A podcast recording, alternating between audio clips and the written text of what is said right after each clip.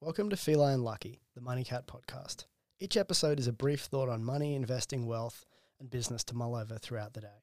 Don't forget to subscribe to the podcast and to follow us on social media at Money Cat Loves You.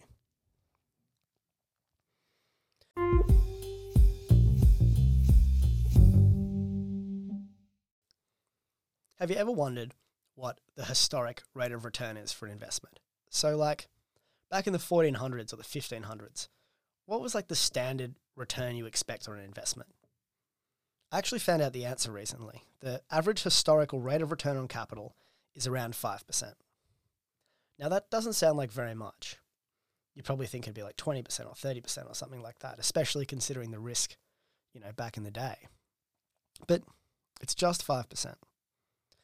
And if you think about that, 5% doesn't seem like it's much, doesn't seem like it really gets you anywhere. That means if you saved $100, you only get $5 a year back on it.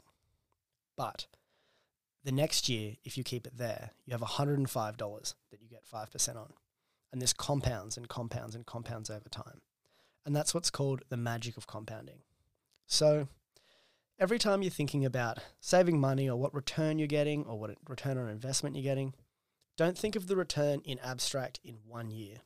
Think of it after it's been compounding together for five years or eight years or 10 years. Then how big would it be? There's lots of really cool calculators online if you Google compound interest calculator where you can actually see how much something grows. And the change is crazy. Like you wouldn't believe it until you actually do it.